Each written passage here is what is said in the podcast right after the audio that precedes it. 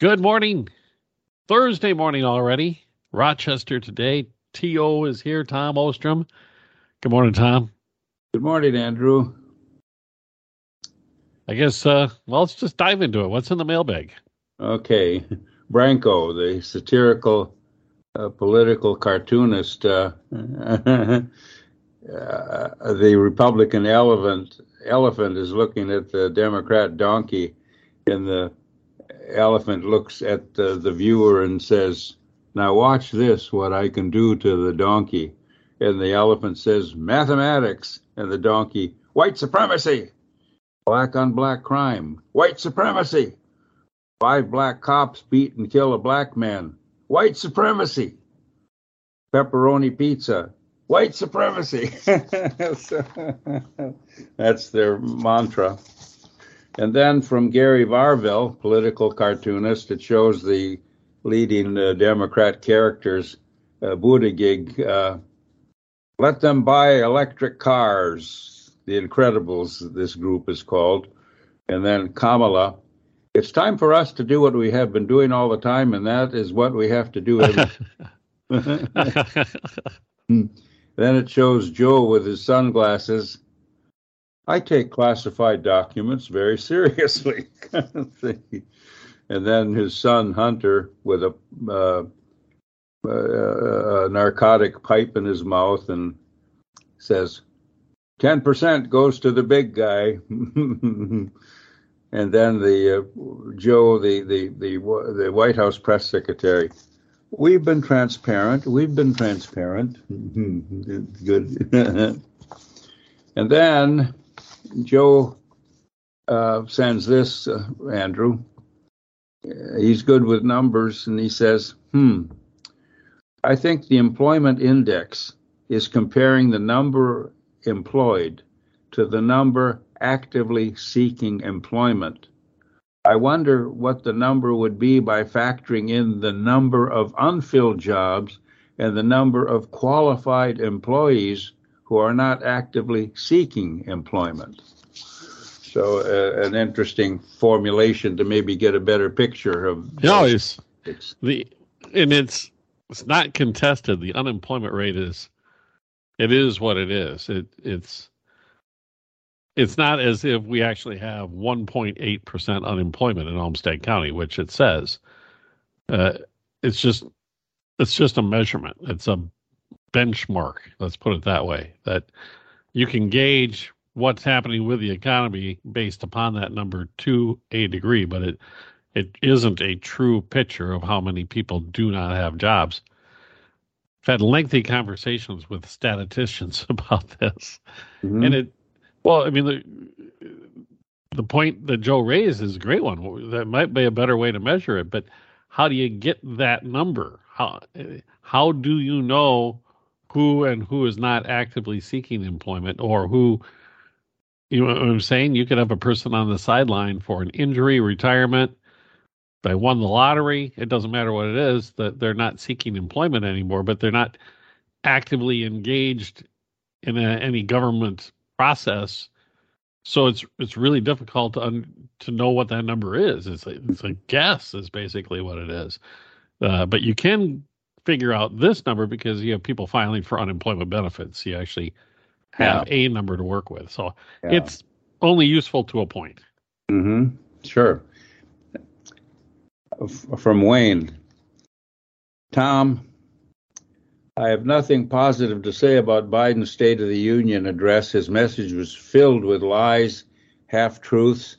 He said Republicans want to take away Social Security and Medicare. Not true. Then he gets angry and he yells and makes crazy faces and then whispers and he even said he stood up strongly to China. Governor Sarah Huckabee Sanders of Arkansas, her rebuttal message was strong, positive, anti woke, and forward looking, uh, common sense, and to the point. And I agree with all that, and I will cover more about Sarah Huckabee Sanders' uh, uh, presentation uh, under national news. Okay. That's mailbag. All right. Well, we'll take our break. Come back in a moment. More with Tom Ostrom um, right here on Rochester Today News Talk. Oh, oh, Andrew, Andrew, before you go, uh, my one of my veteran friends, we have lunch with. They all listen to the show and they enjoy it, but they're all full of the Dickens. And and one of them, Dave said, "Yeah, I enjoy listening to the show." But I think Andy interrupts you a lot with "We got to take a break," or "We got to go for news," "We got to do that," because he gets tired of listening to you. I I am exercising my executive authority. By the way, we'll have more on that after the break. okay. Tom Ostrom, I'm Andy Brownell, News Talk 1340 KROC AM and 96.9 FM. Welcome back, Rochester Today. Tom Ostrom's here. I'm Andy Brownell. And Tom, statewide news. The Minnesota Supreme Court issued a ruling yesterday about something we had all forgotten about. Remember the lawsuits that challenged the governor's authority to even declare a peacetime emergency over the pandemic? Mm-hmm. Well, the Supreme Court finally issued the ruling.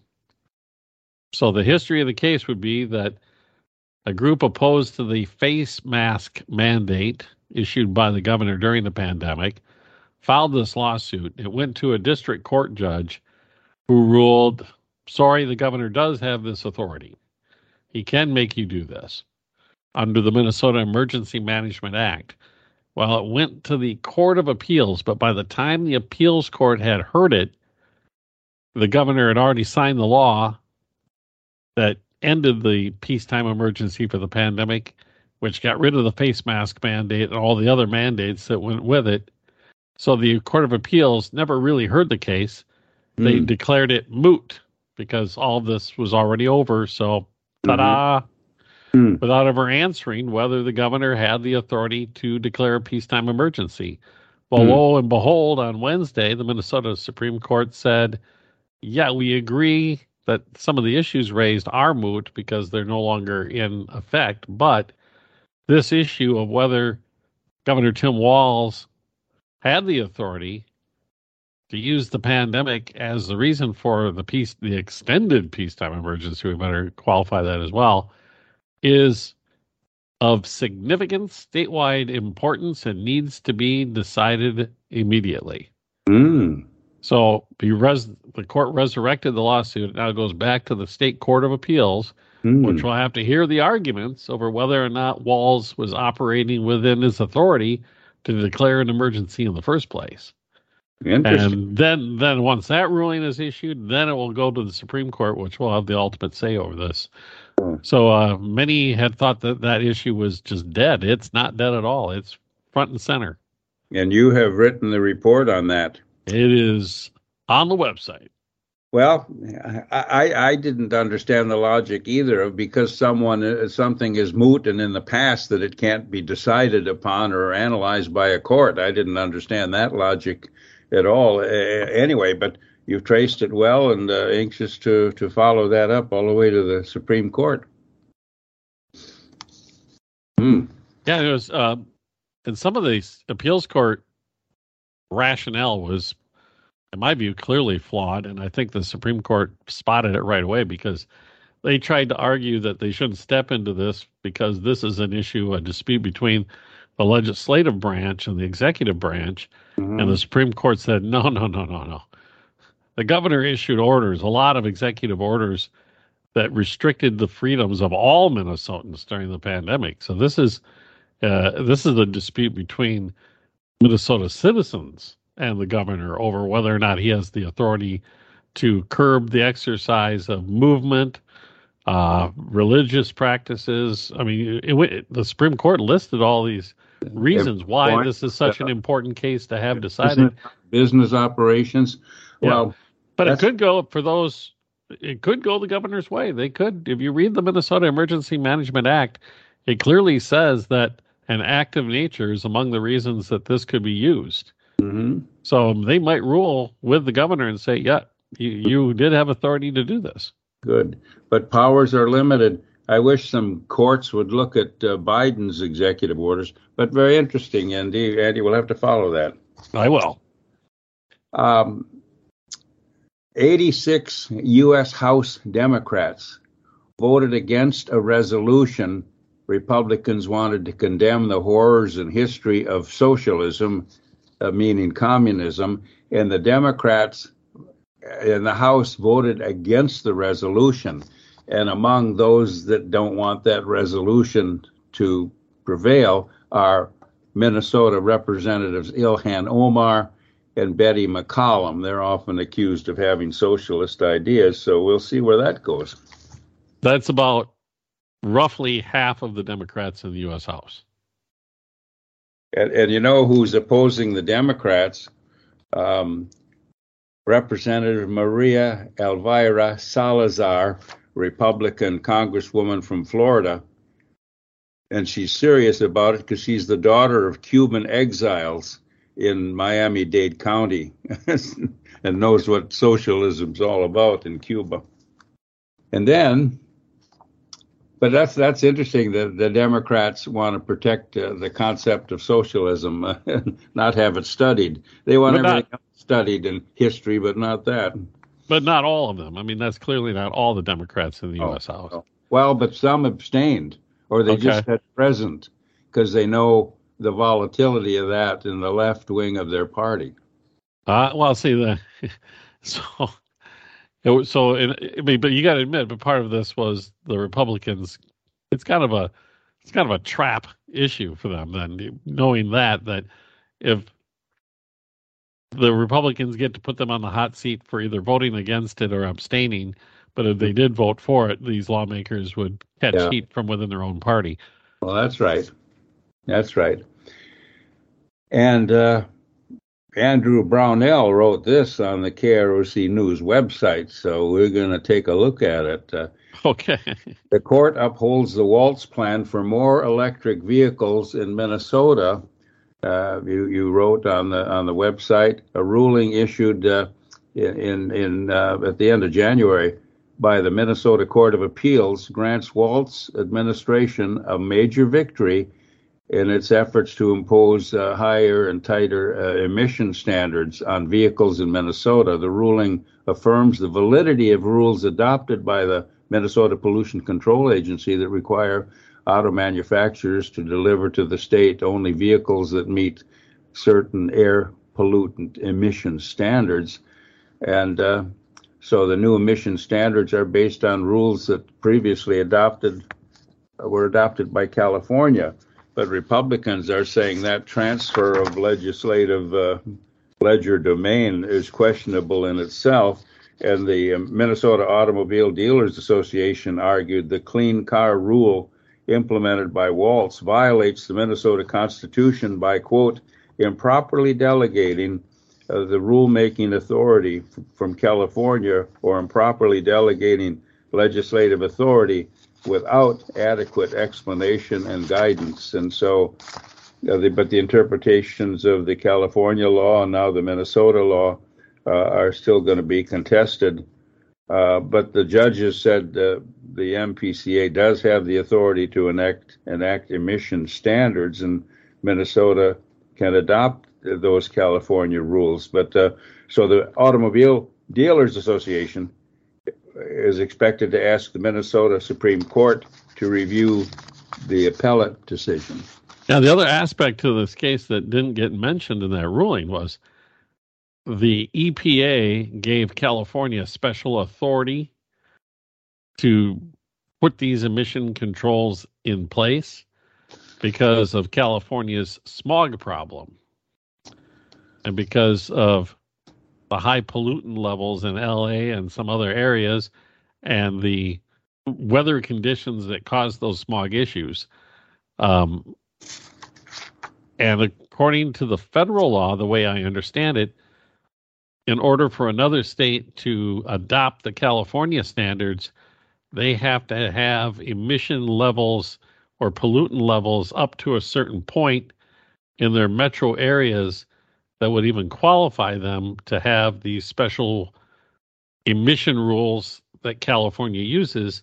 And the Dealers Association argues that Minnesota cities do not have those levels of pollution. So mm-hmm. thereby, we shouldn't have these California emission standards. And I did not see that the appeals court dealt with that part of the argument. Mm-hmm. Okay. So wait and see again, because that'll be one for the Supreme Court once again. Yeah, they've got some touchy issues uh, and some divided judicial opinions on things. It looks like so. It'll be fun to follow that. Uh, Andrew, uh, our uh, school superintendent Kent, uh, his last name P E K E L. How do you pronounce that so I get it right? Pekel. Pekel. Oh, good. Sounds French then. Pekel. Okay. I was going to say Pekel. That diminishes that name, but anyway, this from the KROC News website, and you've been talking about this before, and you wrote this uh, article, so I want to hear more. It was published on, on February 7 on the website. Uh, the Rochester School Board uh, has voted on the proposed budget framework that'll reduce spending by $14 million. And uh, the framework is proposed by the superintendent to structure uh, or to, to, to, address structural imbalances and in operations, and uh, so it might affect the workforce of faculty and maintenance and uh, uh, corollary employees. And the superintendent said it might result in, in significant job cuts, FTEs, that's full time equivalents, and we have to assess the cuts, he said. It won't be known till spring. We might leave positions open uh, uh, or not hire people following retirements and resignations, and maybe the state legislature will will contribute to the to the issue. Uh, but uh, we have to be prepared. Yeah, I had him on a week or so ago, the superintendent, and he was um, very clear that the central issue here is that over a period of time, the school district was hiring additional teachers and other staff based upon enrollment projections showing all this growth was going to occur. Well, the growth never occurred, pandemic and perhaps other issues. So you have essentially staff, you're staffed for more students than you actually have. And that's unsustainable in the future. Mm-hmm. So he wants, and I believe the school board is supportive of him on this, to bring that number more in line. So marching forward, the ratio is a more realistic ratio. Mm-hmm. It looks like it's a $14 million hit. And if I was a relatively young teacher or new to the trade, I'd be worried because they're mm-hmm. talking about nearly 80 positions sure. among the teachers. But how many will, how many retirements will there be? How many people will move to a different city? How many people will just opt to get out of the profession altogether? That number is not known, so that would that will make a difference. And it includes uh, very important non-faculty people, office personnel, maintenance, yes. custodian, everything else. But um, I've always been impressed with Mr. Uh, Pekel. I think he's uh, in the interim when he had that position, and now, and and when I hear him speak uh, and He's quoted in the paper. He's very articulate. And I think he brings uh, a diverse administrative background to education, that he has been outside the field of education in administrative positions. And now this, I think he brings a lot to the table. I, I, I have to agree with your assessment. Um, I'm one thing I'm most impressed with him is I can ask a question out of left field and somehow he has it in his brain. I mean, he doesn't need to look it up. He'll actually cite mm. statistics, and I, mm. it's it's a little bit scary. mm-hmm. mm-hmm. I think the man's intellect is pretty large. Mm-hmm. So it'll be interesting to see how he navigates this because this will become very political. Because anytime you cut teacher positions, it has an impact on class sizes and uh, there'll be some grumbling indeed over the next few months as this thing moves forward. But mm-hmm. they're also, I think, trying to get themselves as a school district in a position where they're going to ask voters to continue the current tax levy that we have, or perhaps even add to it. And I think these moves, and this is my view, it's not the superintendent's views, but my analysis of it would that put those proposals in a very defensible position? Let's put it that way. Look, we've had taken these steps to be fiscally responsible, and this is where we're at. Now we're coming back to you as a community for more money for the schools, which could happen. It could happen this fall. It could happen next year. That is still yet to be decided. Mm-hmm. Okay, I'm going to cut you off and take another break. Mm-hmm. Yeah, all right. Dave hears that. I'm, I'm tired of listening to what you have to say. We'll take a break. all right. Well, we'll do that, and we'll let Tom talk again after the news. How's that? Rochester today will continue on News Talk 1340 KROC AM and 96.9 FM. Good morning. Rochester today continues with none other than Tom Ostrom. I'm Andy Brownell. Tom, State of the Union last night. You just stay up and watch it. Mm-hmm. Yes. Uh, okay. And the Republican respondent. Uh, I, I did not. I read enough coverage of it and listened to enough opinions of it, and I have a pretty good grasp on the highlights of it. I I did watch snippets of it, obviously, but not the whole speech. The I will say the one that got me upset, I was upset at both Republicans and Democrats in this part, and the president especially, because I, I am tired of, I'll call it the Social Security card. That, you know, the boogeyman is going to take away your Social Security. And uh, this president got up there and said, There are some Republicans who want to take away your Social Security and Medicare.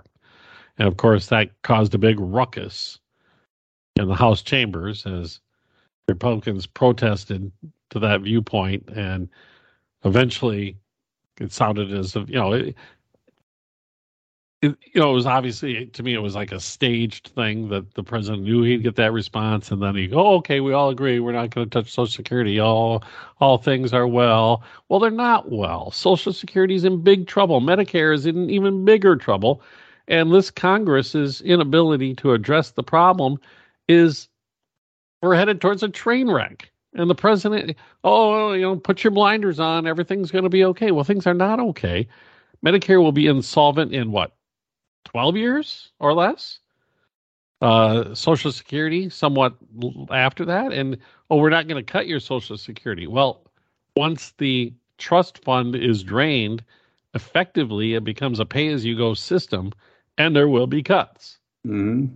They could be very steep cuts, 15, 20% cut, maybe even more, in order to balance the program. Uh, but then again, what we all know what'll happen is uh, rather than try to fix the problem and make the program solvent for future generations, they're just going to borrow some more money. They'll print some more money to keep it afloat, exasperating the problems we already have with Social Security and Medicare. Mm-hmm. I, I, I just love a politician to be brave enough to stand up and say, no, we can't ignore this. We have to wake up and do something about this now. Right, right. And Joe Biden uh, resurrected the fences around the Capitol, high fences, thinking there's going to be a security lapse. He won't put a fence on uh, around the southern border to protect Americans, but uh, but he's got a fence to protect himself uh, during the speech. But uh, people say he fabricated. Uh, he's saying more spending, more spending, which is one of the problems we have, as you just mentioned. And uh, uh, the, the, Republicans control finances in the House, so they're not going to grant him uh, his his program. And, but the respondent to him was Sarah Huckabee Sanders the Huckabee comes from her father, who used to be uh, the governor, and he has a program uh, uh, on television. He's very articulate, and so is she. She was President Trump's press secretary, and she had no trouble handling liberal reporters. She was better prepared than they were, and so she hated him. They hated her. And then uh, she mentioned, I'm 40 years old. Biden's in his 80s. He's too old. Uh, he doesn't defend the nation. He's not truthful in how he's laid out the problems and the causes, including his contribution to problems like fentanyl he mentioned, but his open borders are what caused it. And Republicans kind of hollered back to let Joe know that they were not uh, following his omission of the open borders when he was concerned about fentanyl. And then Representative Greene from Georgia, who I like, you don't, she was sitting in the back holding up a, a white balloon. the China balloon. and then some Republicans called Joe a liar. But that's not as bad as Nancy Pelosi standing behind Trump and ripping up his uh, State of the Union ad- address. Uh, but he said, uh, Sarah said, we're dealing with the Democrats who hate America. They can't even define what a woman is, and they want to run the country, and they're driving us into the ground. And some people think Trump's former press secretary, now now the governor of Arkansas, might run on Trump's ticket if Trump runs again. I, I don't know about that, but she's a Trump loyalist yet. And but but her uh, presentation was well organized and and I thought devastating. The the audio snippet that I've heard a lot of today was I can't get all of it, but it essentially said that what the actions of this administration and the Democrats are uh, are crazy, and and America is not going along with it. The, the crazy, they're done with the craziness. And I thought that was that one resonated fairly well. But the um, the decorum of the speech has changed dramatically over the last few decades, and I wonder how long it'll be before um, it'll be like the House of Commons in yeah. Britain with the prime minister going before it and just the yelling and shouting and hollering mm-hmm. back and forth. It'll maybe that's where it should be. I don't know. I, you know, I, I, have to say this, and our conservative listeners will probably get mad, but I was surprised how well he delivered it. I was astonished because he can't ad lib a burp hardly when he's in front of reporters, uh, and he can't read a teleprompter but he delivered that rather consistently and impressively. I thought some people said he slurred and he made some mistakes and he mispronounced things, but I was expecting a disaster at the podium and I didn't see one uh, in presentation. I did in logic and I did in his assertions and his claims, but but I was surprised for an hour and 20 minutes that he delivered that as well as he did. The big question is, did he move the needle at all? And I would argue he did not.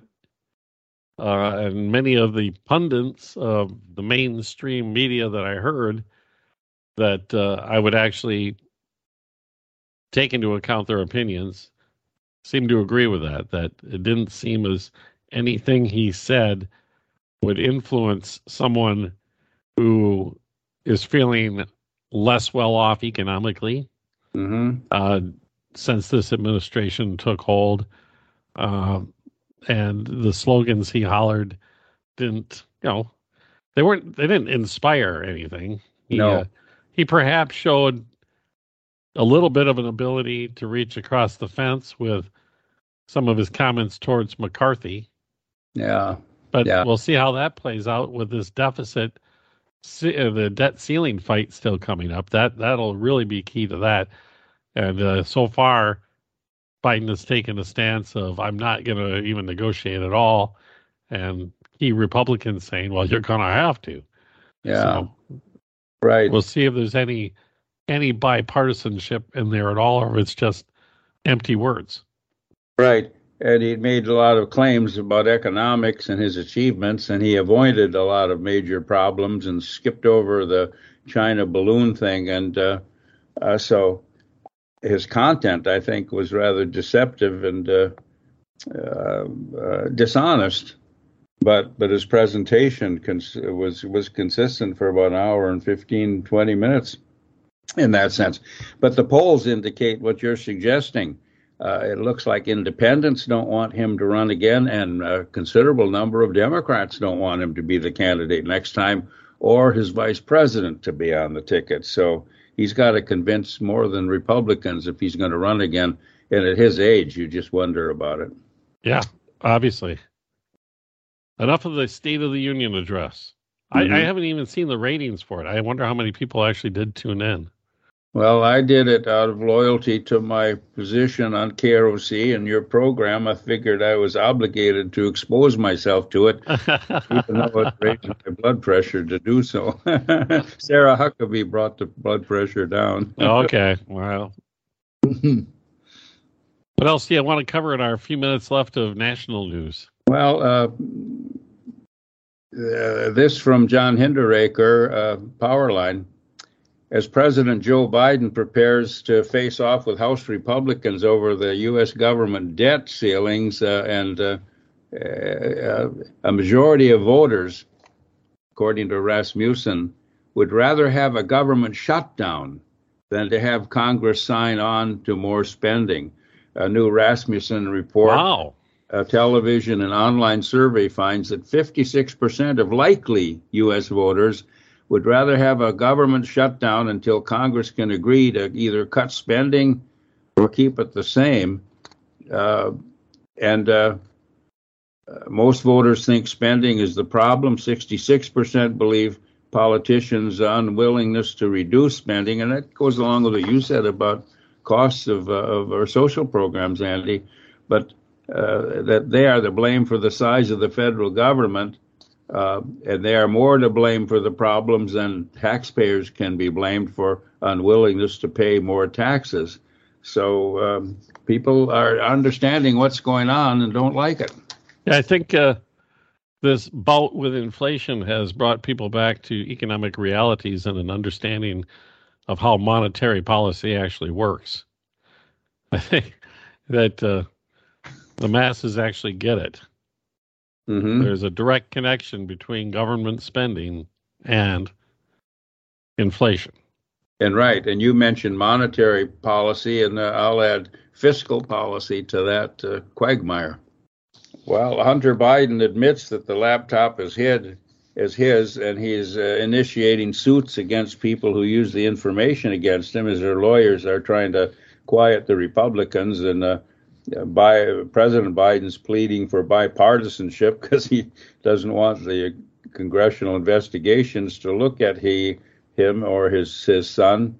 But Republicans say we're not swayed by the tactics of the Biden family, their lawyers, and we're going to have hearings on this, and we're going to get to the bottom of uh, family uh, influence peddling, and they're going to persist in that. So that should make for some interesting times, and they're ready to subpoena some DOJ and FBI and other figures uh, to go after this issue, including Hunter uh, and uh, and business associates that the Hunter team is trying to shut up and make not testify. But and some say what Hunter told business contacts overseas had the vocabulary of classified documents in it. And of course, they were found in Biden's garage and everything, so they're going to look into that. Um, and meanwhile, New York City teachers are finally getting tired of wokeness. They've had a woke awakening.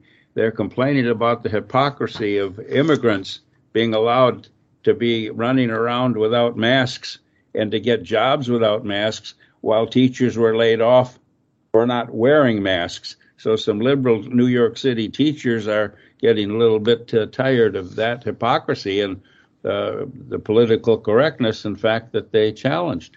Ah, well, going back to the Hunter Biden business, I'm glad you used the term influence peddling when you were talking about this because I've spoken with people who are dismissive of the whole Hunter Biden investigation and the idea that Congress would hold hearings into this.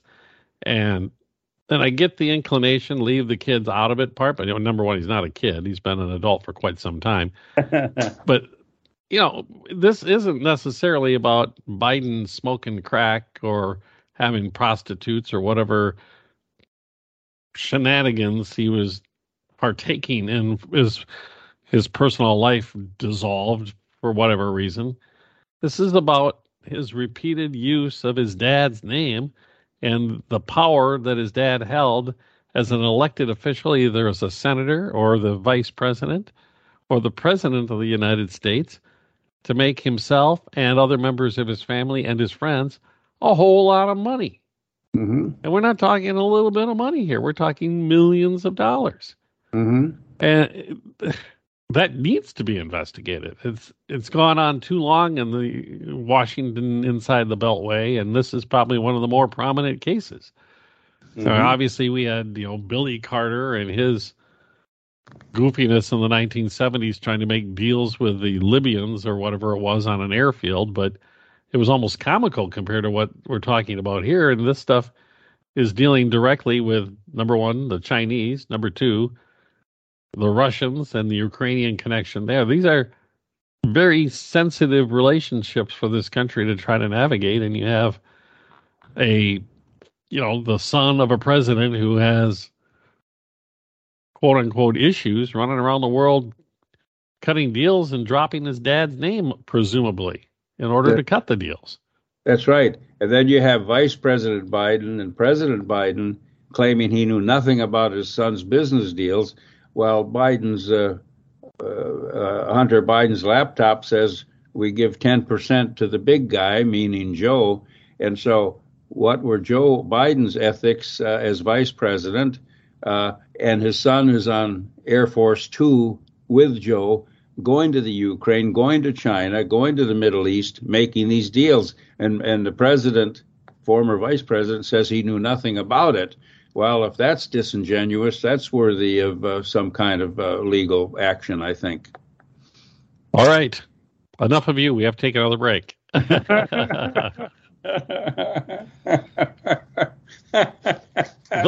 we'll, be back in a moment. Rochester Today, News Talk 1340, KROC AM and 96.9 FM. Thursday morning, Rochester Today. That means Tom Ostrom is here. What do you want to cover with our last few minutes, Tom? The National Archives, the Department of Justice, the FBI will not release to the Republicans the documents that Republicans are asking for in their investigations. And now we find out the University of Delaware, which houses Biden's uh, treasure trove of uh, documents and personal information, will not release to the press or the Republicans their their their files that they're housing for Biden. Uh, they're arguing and these are private. These are private. But Republicans have found out that the Chinese communists contributed millions of dollars to the University of Delaware, the uh, alma mater of, of uh, President Biden, and they're housing and holding his documents. His presidents uh, uh, deliver them uh, to their future libraries and whatever. And the and the Chinese have contributed millions of dollars just like the Clinton Foundation took money from foreign sources, so did the University of Delaware, and they won't even comment on that. I bet they won't. I, I, imagine uh, if I was an attorney for the University of Delaware, I would advise them exactly the same thing. Yeah. Don't talk about it. Yeah.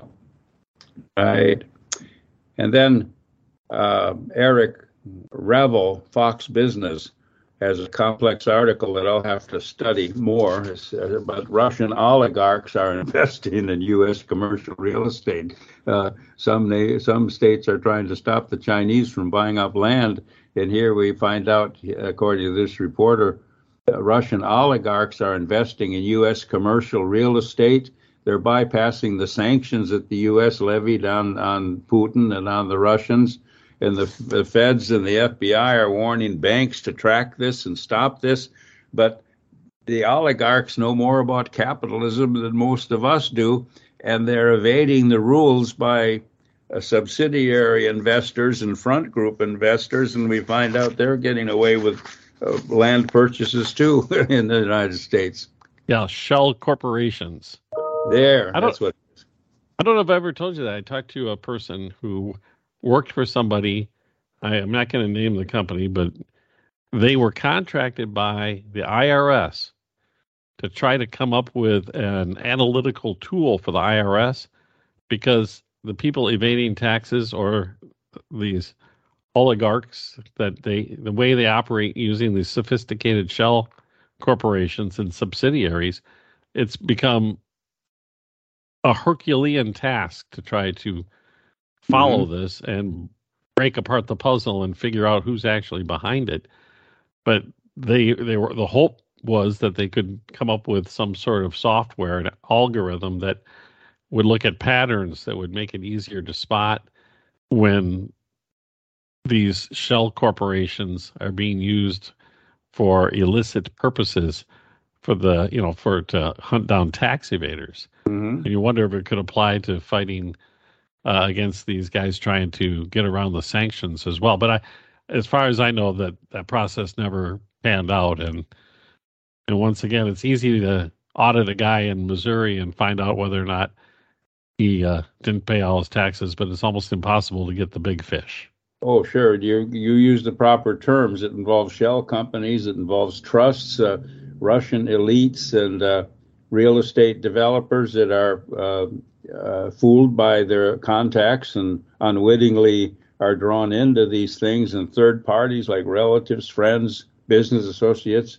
uh, they're utilized by these sanctioned Russian elites and and and have their proxies, but how sophisticated they are. And again, we mentioned China is so sophisticated at cracking into our infrastructure. Well, it seems the Russian oligarchs are too. Well, Tom, we are actually out of time. So Okay. sorry to cut you off again. But we'll talk to you next week on Tuesday. Thank you so much. you too. All right, Tom Ostrom, it's Rochester Today. I'm Andy Brownell on Newstalk 1340 KROC AM and 96.9 FM.